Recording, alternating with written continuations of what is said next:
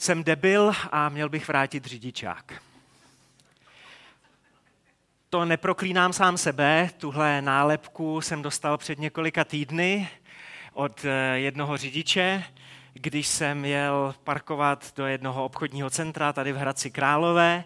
Přijížděl jsem z pruhu do pruhu, vzorně jsem dal blinker, jenom jsem neodhád rychlost a auta za sebou, takže auto za mnou muselo zpomalit, asi musel víc eh, dupnout na brzdy.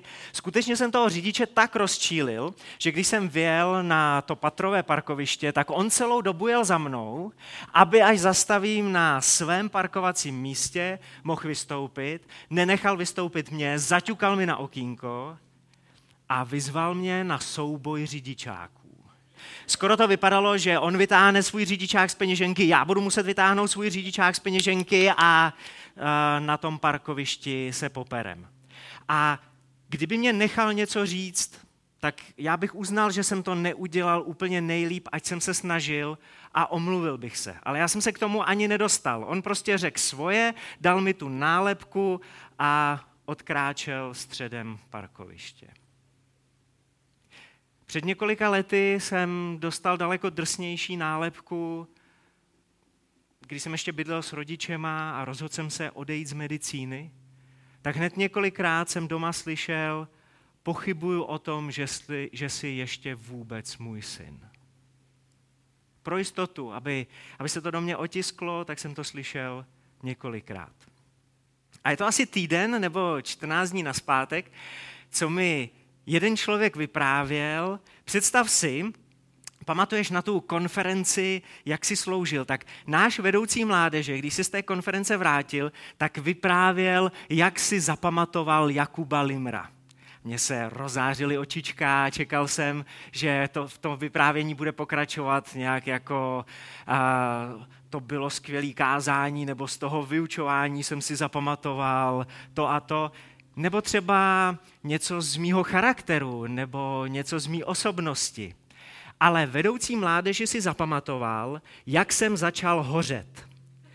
Protože na té konferenci byl banket, někteří z vás už to slyšeli, a na dlouhém švédském stole hořely svíčky, které já jsem tak nějak jako ignoroval. Šel jsem si s talířkem pro jídlo a takhle pod ten talířek jsem si dal ubrousek. A jak tam hořely ty svíčky a já jsem se nahnul, že si nandám nějakou tu jednohubku, tak ten ubrousek vzplál. Ale já mám možná trošku posunutý práh bolesti, takže jsem čekal, až ten celý ubrousek dohoří.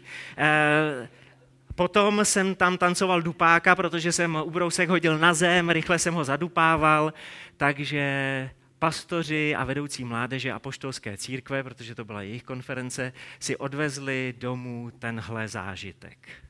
Upřímně, na náhrobku bych chtěl mít napsáno třeba Jakub Limr pomáhal šířit boží oheň v České republice a ne to je ten, co uhořel v konferenčním centru a ještě to konferenční centrum zapálil.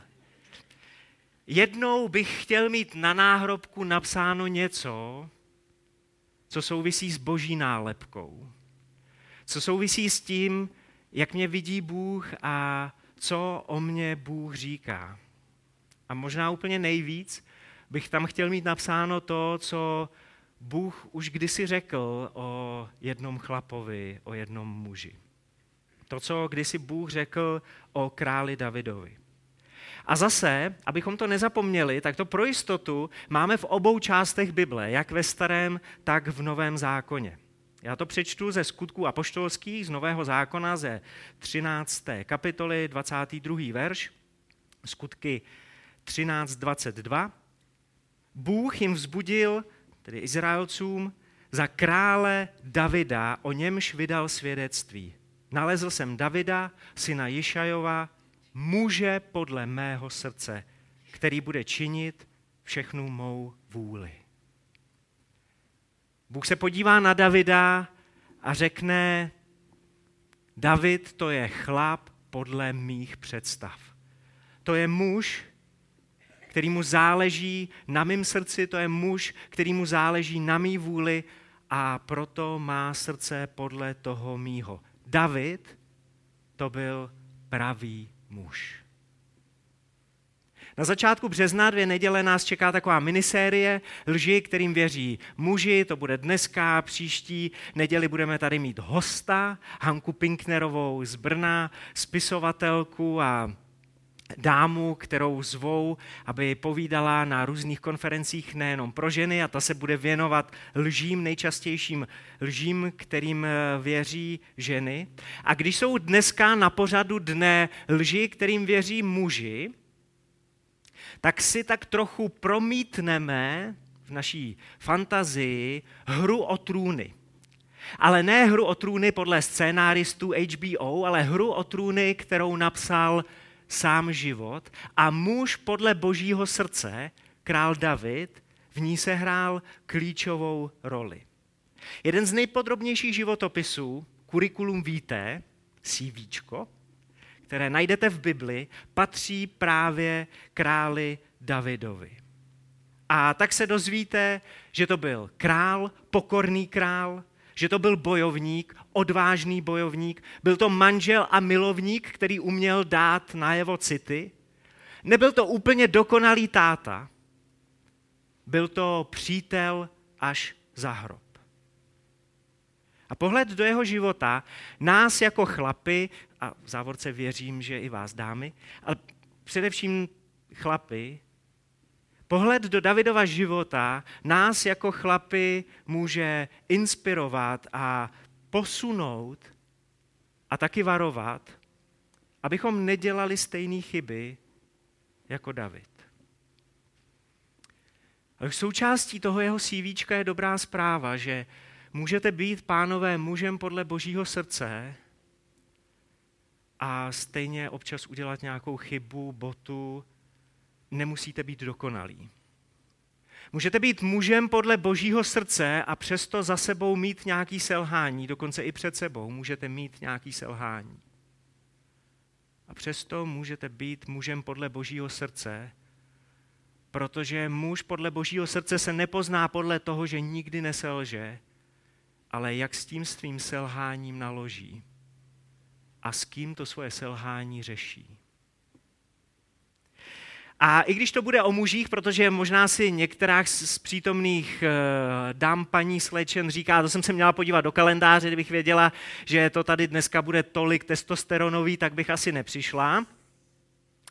Ale přesto, že to dneska bude především o mužích a pro muže, tak je důležité, aby i vy, dámy, jste dávali pozor. Protože s chlapama se potkáváte v podstatě denně do kontaktu s mužským srdcem přicházíte každý den a ty následující minuty vám pomůžou leda co pochopit a taky uvidět, jak můžete povzbudit pravýho chlapa, muže podle božího srdce v tom svém chlapovi, v tom svém muži. Protože někdy ať už úmyslně nebo neúmyslně, se snažíte chlapy ochočit. A berete to mužský srdce do rukou a dovedete mu zasadit těžkou ránu. Tak abyste to dělali co nejmíň, nebo pokud možno, abyste to nedělali vůbec, dávejte dneska pozor. Když jsem se modlil za to dnešní schromáždění a přemýšlel jsem o tom, tak jsem viděl hned několik lží, kterým muži věří, ale nakonec se mi to nějak steklo, nějak se mi to spojilo v jednu, která má různé odstíny, která má různé niance a ta lež zní nejsem chlap, nebo nejsem dost chlap. A to může mít různé příchutě, jako nejsem k ničemu, musím dokázat, že jsem dost chlap, musím dokázat, že nikoho nepotřebuju, musím to zvládnout sám. Už do malých kluků jsou zasévána přesvědčení typu musíš být jako skála, nebo seš tím víc chláp, čím víc budeš jednou vydělávat. Dokonce některý chlapy, druhý chlapy hodnotějí podle toho, kolik se jim narodilo kluků a holek. A i v církvi se nám to děje. Já to zažil na vlastní kůži. Když se narodila naše Eliška, tak od některých mužů v církvi jsem slyšel takový jako ty neumíš vyrobit kluka. Jak to, že máš první holku? Já jsem nadšený z toho, že mám první holku. A nevyměnil bych to. A nenechávám tohle hodnocení vůbec jako vstoupit do svého srdce a do svého života, protože si myslím, že to je nesmysl. Jestli vám někdo řekne, nejsi dost chlap proto, že neumíš vyrobit kluka, tak mu můžete říct, no to není o tom, že nejsem dost chlap, to je o tom, že nejsem dost Bůh. Protože jenom Bůh umí vyrobit kluky a holky. Nikdo z nás to nedokáže zařídit. Jo, možná na internetu najdete takový rady, že máte jíst víc mrkve a tak, ale to nefunguje. Budete akorát potom víc oranžový, ale eh, nezaručí to, že se vám narodí kluk. Nejsi dost chlap, protože chlapa přece dělají svaly, nebo chlapa dělá počet chlupů, který mu vykukujou z podlímečku košile. Ale pravý chlap se ve skutečnosti pozná podle něčeho úplně jiného. A jediný, kdo má mandát to říct, jak se pozná skutečný muž, je ten, kdo každýho muže na téhle planetě v celé historii stvořil. Bůh. A Bůh říká první knize Samuelově, tedy jsme zase ve starém zákoně pro změnu, v první knize Samuelově v 16. verši, v 16. kapitole v 7. verši. Hospodin Samuelovi řekl, tady Bůh mluví ke svému prorokovi a říká mu, nehleď na jeho vzhled, ani na jeho velkou výšku, nekoukej se na ty svaly, chlupy, na to, jestli nechává zvednutý prkínko na záchodě, neboť jsem ho zavrhl, jelikož se nedívám na to, na co se dívá člověk. Vždyť člověk se dívá na to, co má před očima, ale hospodin se dívá na srdce. Pravého muže, pravým mužem dělá především to, co je vevnitř. O srdce jde na prvním místě, o srdce jde především. A tím nejsou myšleny jenom city a pocity. Srdce to je charakter, srdce to jsou postoje, srdce to je způsob myšlení. A muž podle božího srdce, pravý muž, přemýšlí božím způsobem. Podívejte se na přehled klíčových lidí v Davidově životě. A našli bychom jich ještě mnohem víc. Jíšaj, Davidův táta. Bůh, to není člověk, ale osobnost, klíčová osobnost v Davidově životě. Saul, Davidův šéf, Goliáš, Davidův nepřítel, Míkal, jeho žena, a potom bojovníci a mohli bychom mluvit ještě o mnohých dalších. To je hra o trůny, kde najdete krále a královny, rytíře, tak je tam padouch a ne jenom v podobě Goliáše. A my se na některé tyhle klíčové lidi teď podíváme trochu podrobněji.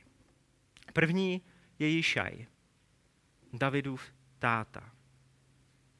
Jsme v Betlémě před několika tisíci, před několika tisícovkami let a prorok Samuel je do Betléma poslán do rodiny jistého Jišaje, aby pomazal Izraelcům nového krále. Jišaj mu udělá, jak mnozí z vás už znáte, přehlídku svých sedmi synů a Samuel si u každého z nich myslí, bere to od největšího a nejsilnějšího a nejchlupatějšího až po toho nejmenšího a u každého mu Bůh řekne, ale to není on. Protože ty se pořád díváš na to, co máš před očima. Pořád to nechápeš. Samueli, já se dívám na srdce člověka. A tak Samuel, celý nervózní, když už je na konci celý tý sedmičlený řady, říká, najdeme to v první Samuelově v 16. kapitole v 11. verši. To jsou všichni mládenci, to jsou všichni tvoji synové. A Jišaj mu na to říká, aha, ještě nejmladší, ten pase ovce. A jo, vlastně, teď já mám ještě jednoho kluka. Vůbec Jíšaj nepočítal s tím, že Davida by se to nějak mohlo týkat. Odborně se nefungující vztahy mezi otcem a synem nazývají ránou po otci. Rána po otci, která vznikne v klukovském nebo v chlapském srdci. Protože otec buď to doma vůbec není, je to nepřítomný otec. Nebo je to mlčenlivý otec, pasivní táta, nebo je to násilnický otec. Ale taky to může být táta, který do svého syna neustále rejpe slovy seš bačkora, jsi takový mamánek, takový maminčin mazánek. Místo, aby táta povzbudil svého syna, tak mu podřezává větev. Mužnost je něco, co se uděluje. A uděluje se to po té mužské linii. Kluci se to, jak být chlapama, nemůžou naučit ze společenství žen ani od jiných kluků. Když se podíváte do Bible, tak to načal a začal už Bůh Otec. Byl to on, kdo pojmenoval Adama a Adam potom pojmenovává všechno ostatní ve stvoření, včetně svojí ženy. Byl to otec, kdo uděluje požehnání svým dětem a začíná u synů. Pokud to otcovský požehnání chybí, tak syn trpí. Něco mu v životě schází. V jeho srdci zeje rána po otci. A tohle všechno vysílá do klukovského, do chlapského srdce poselství nejsi dost chlap. Nepočítá se s tebou. Nejsi k ničemu. Jišaj Zní to tak, tak jako dobře. Ale Jišaj zanechal ve svém synovi ránu po otci.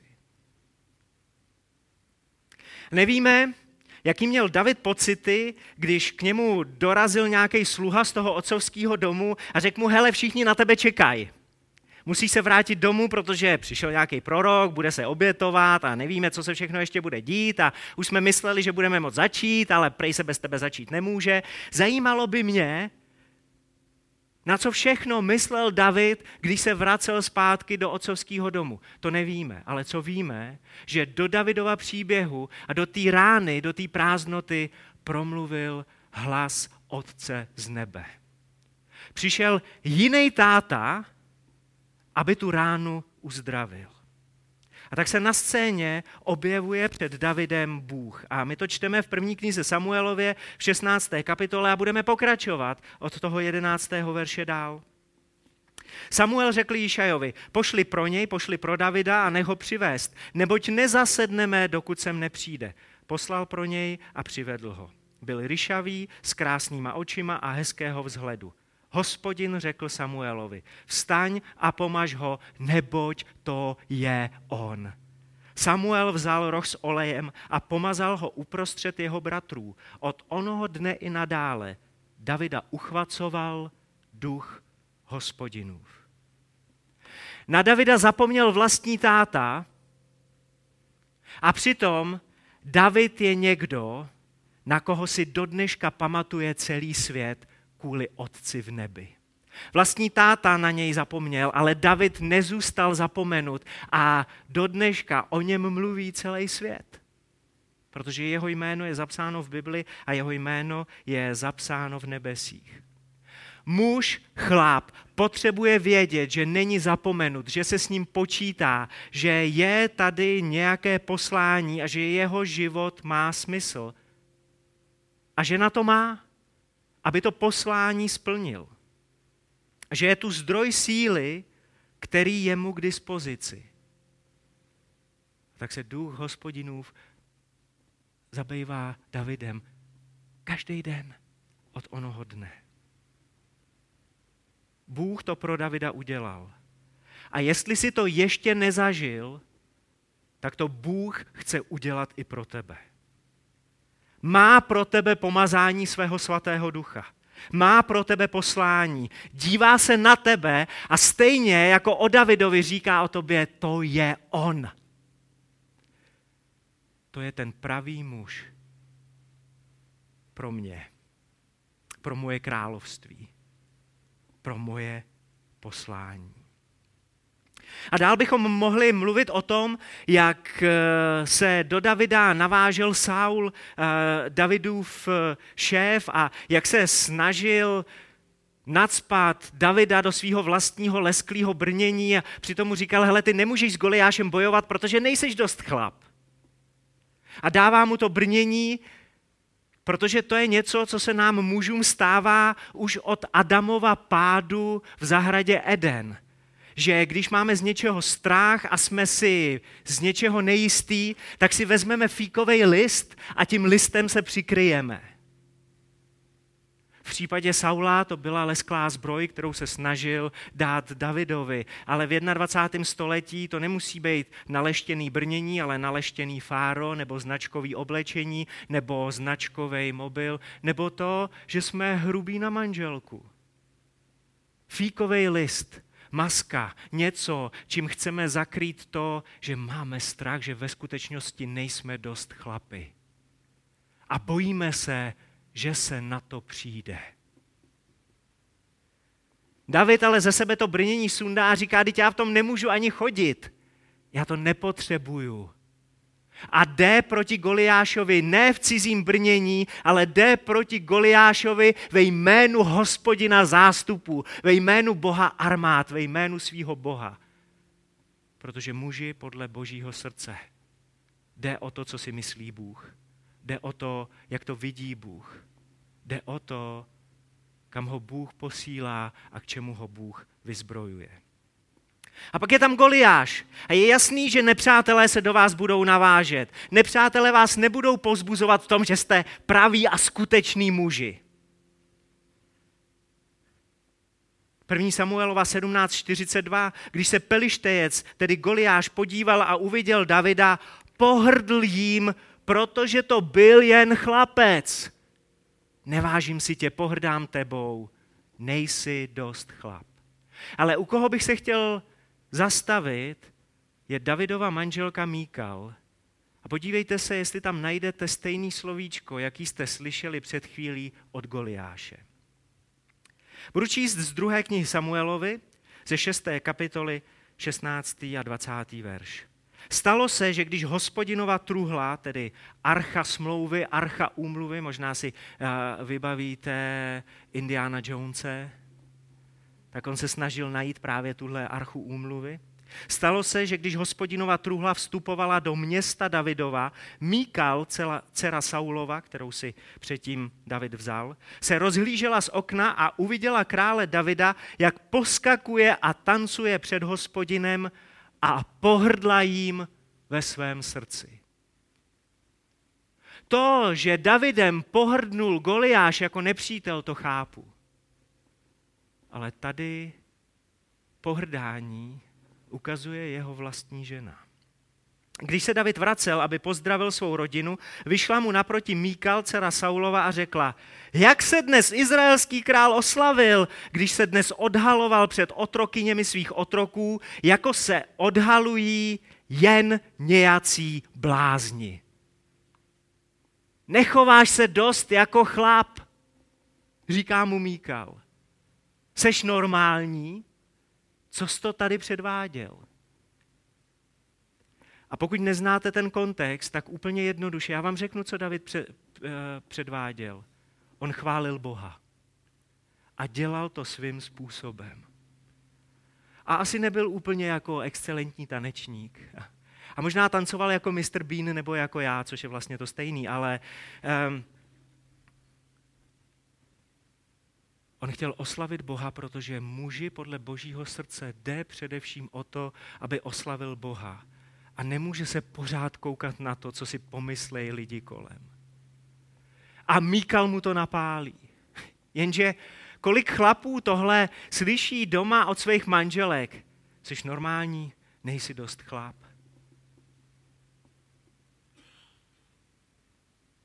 Neúcta a pohrdání ničí mužský srdce a zabíjí toho muže podle božího srdce v každém chlapovi. Neúcta a pohrdání je obrovský problém.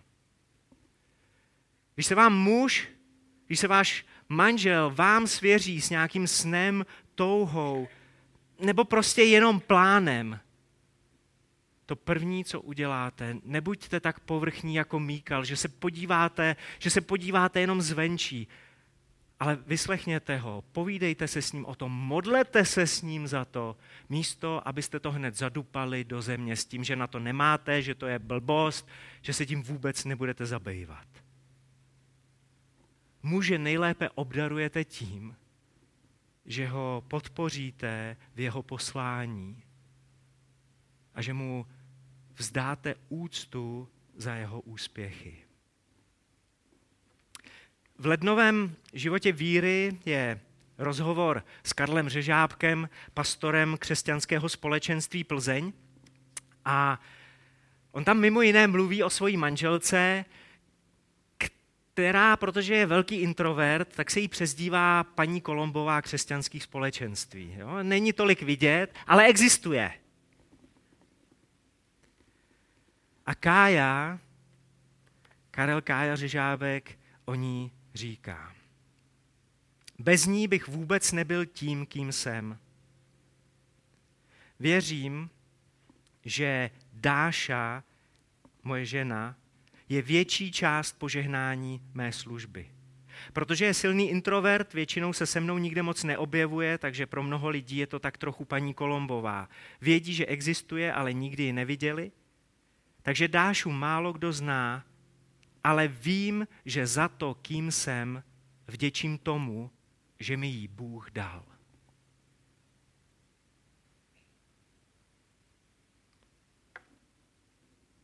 Jako ženy, jako manželky jste jako žena, jako manželka si pro svého muže moc důležitá. A můžeš být součástí požehnání toho, co chce Bůh dělat v jeho životě, a nebo se můžeš postavit po boku Goliáše, toho dávného démona, a rejt a rejpat do svého muže stejně, jako to dělal on.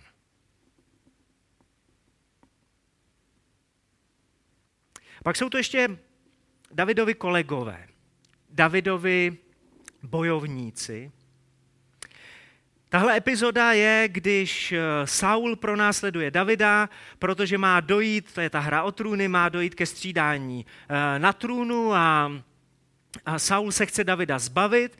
A David se před ním schovává v jeskyni spolu se svýma bojovníkama. Pro některý z vás je tohle hodně oblíbená pasáž z Bible, protože Saul potřebuje hodně na záchod a tak jde do stejné jeskyně, kde se David schovává, tam si někde sedne na bobek a teď. Co říkají Eh, Davidovi kolegové, Davidovi spolubojovníci. 1. Samuelova, 24. kapitola, 5. verš. Hle, toto je den, o kterém ti hospodin řekl. Hle, vydám tvého nepřítele do tvé ruky. Učiň mu to, co se ti líbí. Davide, tohle je příležitost ukázat, že jsi chlap. A protože teď má Saul kalhoty u kotníků, je ideální příležitost ho zabít, aby on nezabil tebe. Jenže tyhle Davidovi bojovníci, i když to asi s Davidem myslej dobře, se nechovají jako přátelé, ale chovají se jako spiklenci. Vlastně Davidovi říkají, udělej to, k čemu tě táhne tvoje srdce. A dokonce se zaštiťují Bohem, říkají, teď on to asi tak nějak jako Bůh nastražil, že jo? Nebuď sráp. Nebuď sráp, Davide a dej mu co proto.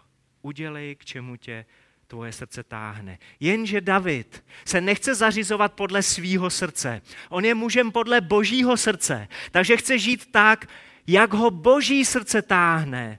A proto argumentuje. Sedmý verš. 1. Samuelova, Samuelova 24.7. Svým mužům řekl, ať je to ode mě vzdáleno kvůli hospodinu kvůli Bohu, abych učinil něco takového svému pánu, svému nadřízenému, svému šéfovi, hospodinu pomazanému a vztáhl na něj ruku. Neboť je to hospodinův pomazaný.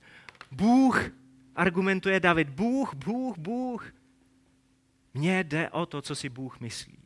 Mně jde o to, kam mě vede Boží srdce. Mně jde o to, jak to vidí Bůh. A bylo by skvělé, kdybychom ještě měli čas na Jonatána, Samuela a Nátana, protože to byli Davidovi přátelé. Já jsem vám tady dal jenom jejich jména, najdete o nich vyprávění v první knize Samuelově a druhé knize Samuelově, ale oni byli skuteční přátelé. Oni ho pouzbuzovali v tom být mužem podle božího srdce. Oni ho pouzbuzovali v tom, aby věřil pravdě a s pravdou poměřoval svůj život, s pravdou konfrontoval svůj život. Nedělal je jenom toho, co se mu líbí. Díky Bohu za takovýhle přátele, který vám nepochlebují, který vás povzbuzují jenom do toho, abyste dělali kraviny. Ale pomáhají vám v tom růst v muže podle božího srdce. A nestačí, abyste tady, pánové, jenom jako seděli a vyslechli si to a třeba si doma ještě o Davidovi a jeho bojovnících a, a komplikacích a manželkách a nepřátelích něco přečetli. Je potřeba, abyste to, co slyšíte, vzali a udělali nějaký další krok. A možná v tuhle chvíli už víte, co s tím uděláte, ale já mám tři takové nápady, jak můžete to, co dneska slyšíte, aplikovat pro svůj život. To první je, objevte boží poslání pro svůj život. A poproste lidi kolem sebe, ať vám v tom pomůžou. Jděte za pěti lidma, jděte za pěti lidma a poproste je, ať vám na papírek nějaký napíšou pět vlastností, kterých si na vás váží. A tak dostanete 25 vlastností, a možná se některý budou překrývat, 25 vlastností od nejbližších lidí. Poproste svoji manželku, poproste svoje přátele, ať vám pět lidí napíše pět vlastností, kterých si na vás, na vás váží. A potom s tím jděte před Boha a ptejte se ho. Tak, co mi tím chceš říct? Jak to souvisí s tím tvým posláním pro můj život? Jak to souvisí s tím, že země chceš mít muže podle svýho srdce. Zeptejte se lidí a pak to ještě proberte s Bohem. Druhý nápad. Pokud máš děti, tak jim jako táta požehnej. Možná to spoj ještě s někým, že vezmeš svoji dceru nebo syna na výlet, nebo nejdřív spolu půjdete do cukrárny a pak na procházku do parku a pak si někde spolu sednete stranou a ty na ně vložíš ruku a dáš jim otcovský požehnání. Není na co čekat. Jestli si ještě svým dětem neudělil požehnání jako táta, tak to udělej. A jestli nemáš vlastní děti, tak možná je někdo z mladší generace v tomhle společenství. Někdo, koho můžeš považovat za svoje duchovní děti. Tak mu jako otec uděl otcovské požehnání. A ten, ten třetí nápad je, vyraž někam se svým kamarádem. Strav v následujících sedmi dnech nějaký čas se svým Jonatánem, Samuelem nebo Nátanem. V těch následujících sedmi dnech vyber jeden z těchto nápadů nebo jinou věc, kterou tady na tomhle schromáždění k tobě Bůh dneska promluvil. To se týká i vás online. Vyberte jednu věc a ne věc, která vám přijde nejpohodlnější, protože si říkáte, je, oslovit pět lidí, to bude moc složitý. Jestli je to to, k čemu tě Bůh vede, tak to udělej. Vyber to, čím tě Bůh dneska nejvíc oslovil, k čemu tě teď Bůh volá. Bez ohledu na tvoji minulost, bez ohledu na to, že tě třeba na cestu pravého muže nezasvětil tvůj vlastní táta, Bůh to udělat může a dá ti to, co ti schází. Vzbudil jim za krále Davida, o němž vydal svědectví. Nalezl jsem Davida, syna Jišajova. Muže podle mého srdce, který bude činit všechnu mou vůli.